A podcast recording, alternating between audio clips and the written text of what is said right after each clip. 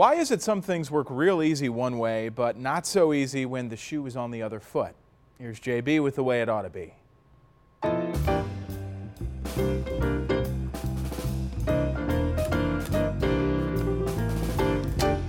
There are perfectly good reasons for one-way streets. It's one way to keep traffic safely flowing.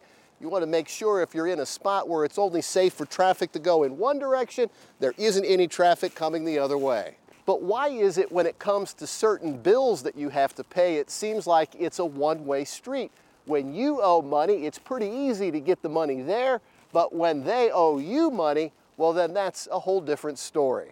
So if you're doing business with someone, it should be just as easy for them to refund you money you're owed as it is for them to take the money they're owed. I'm JB, and that's the way it ought to be.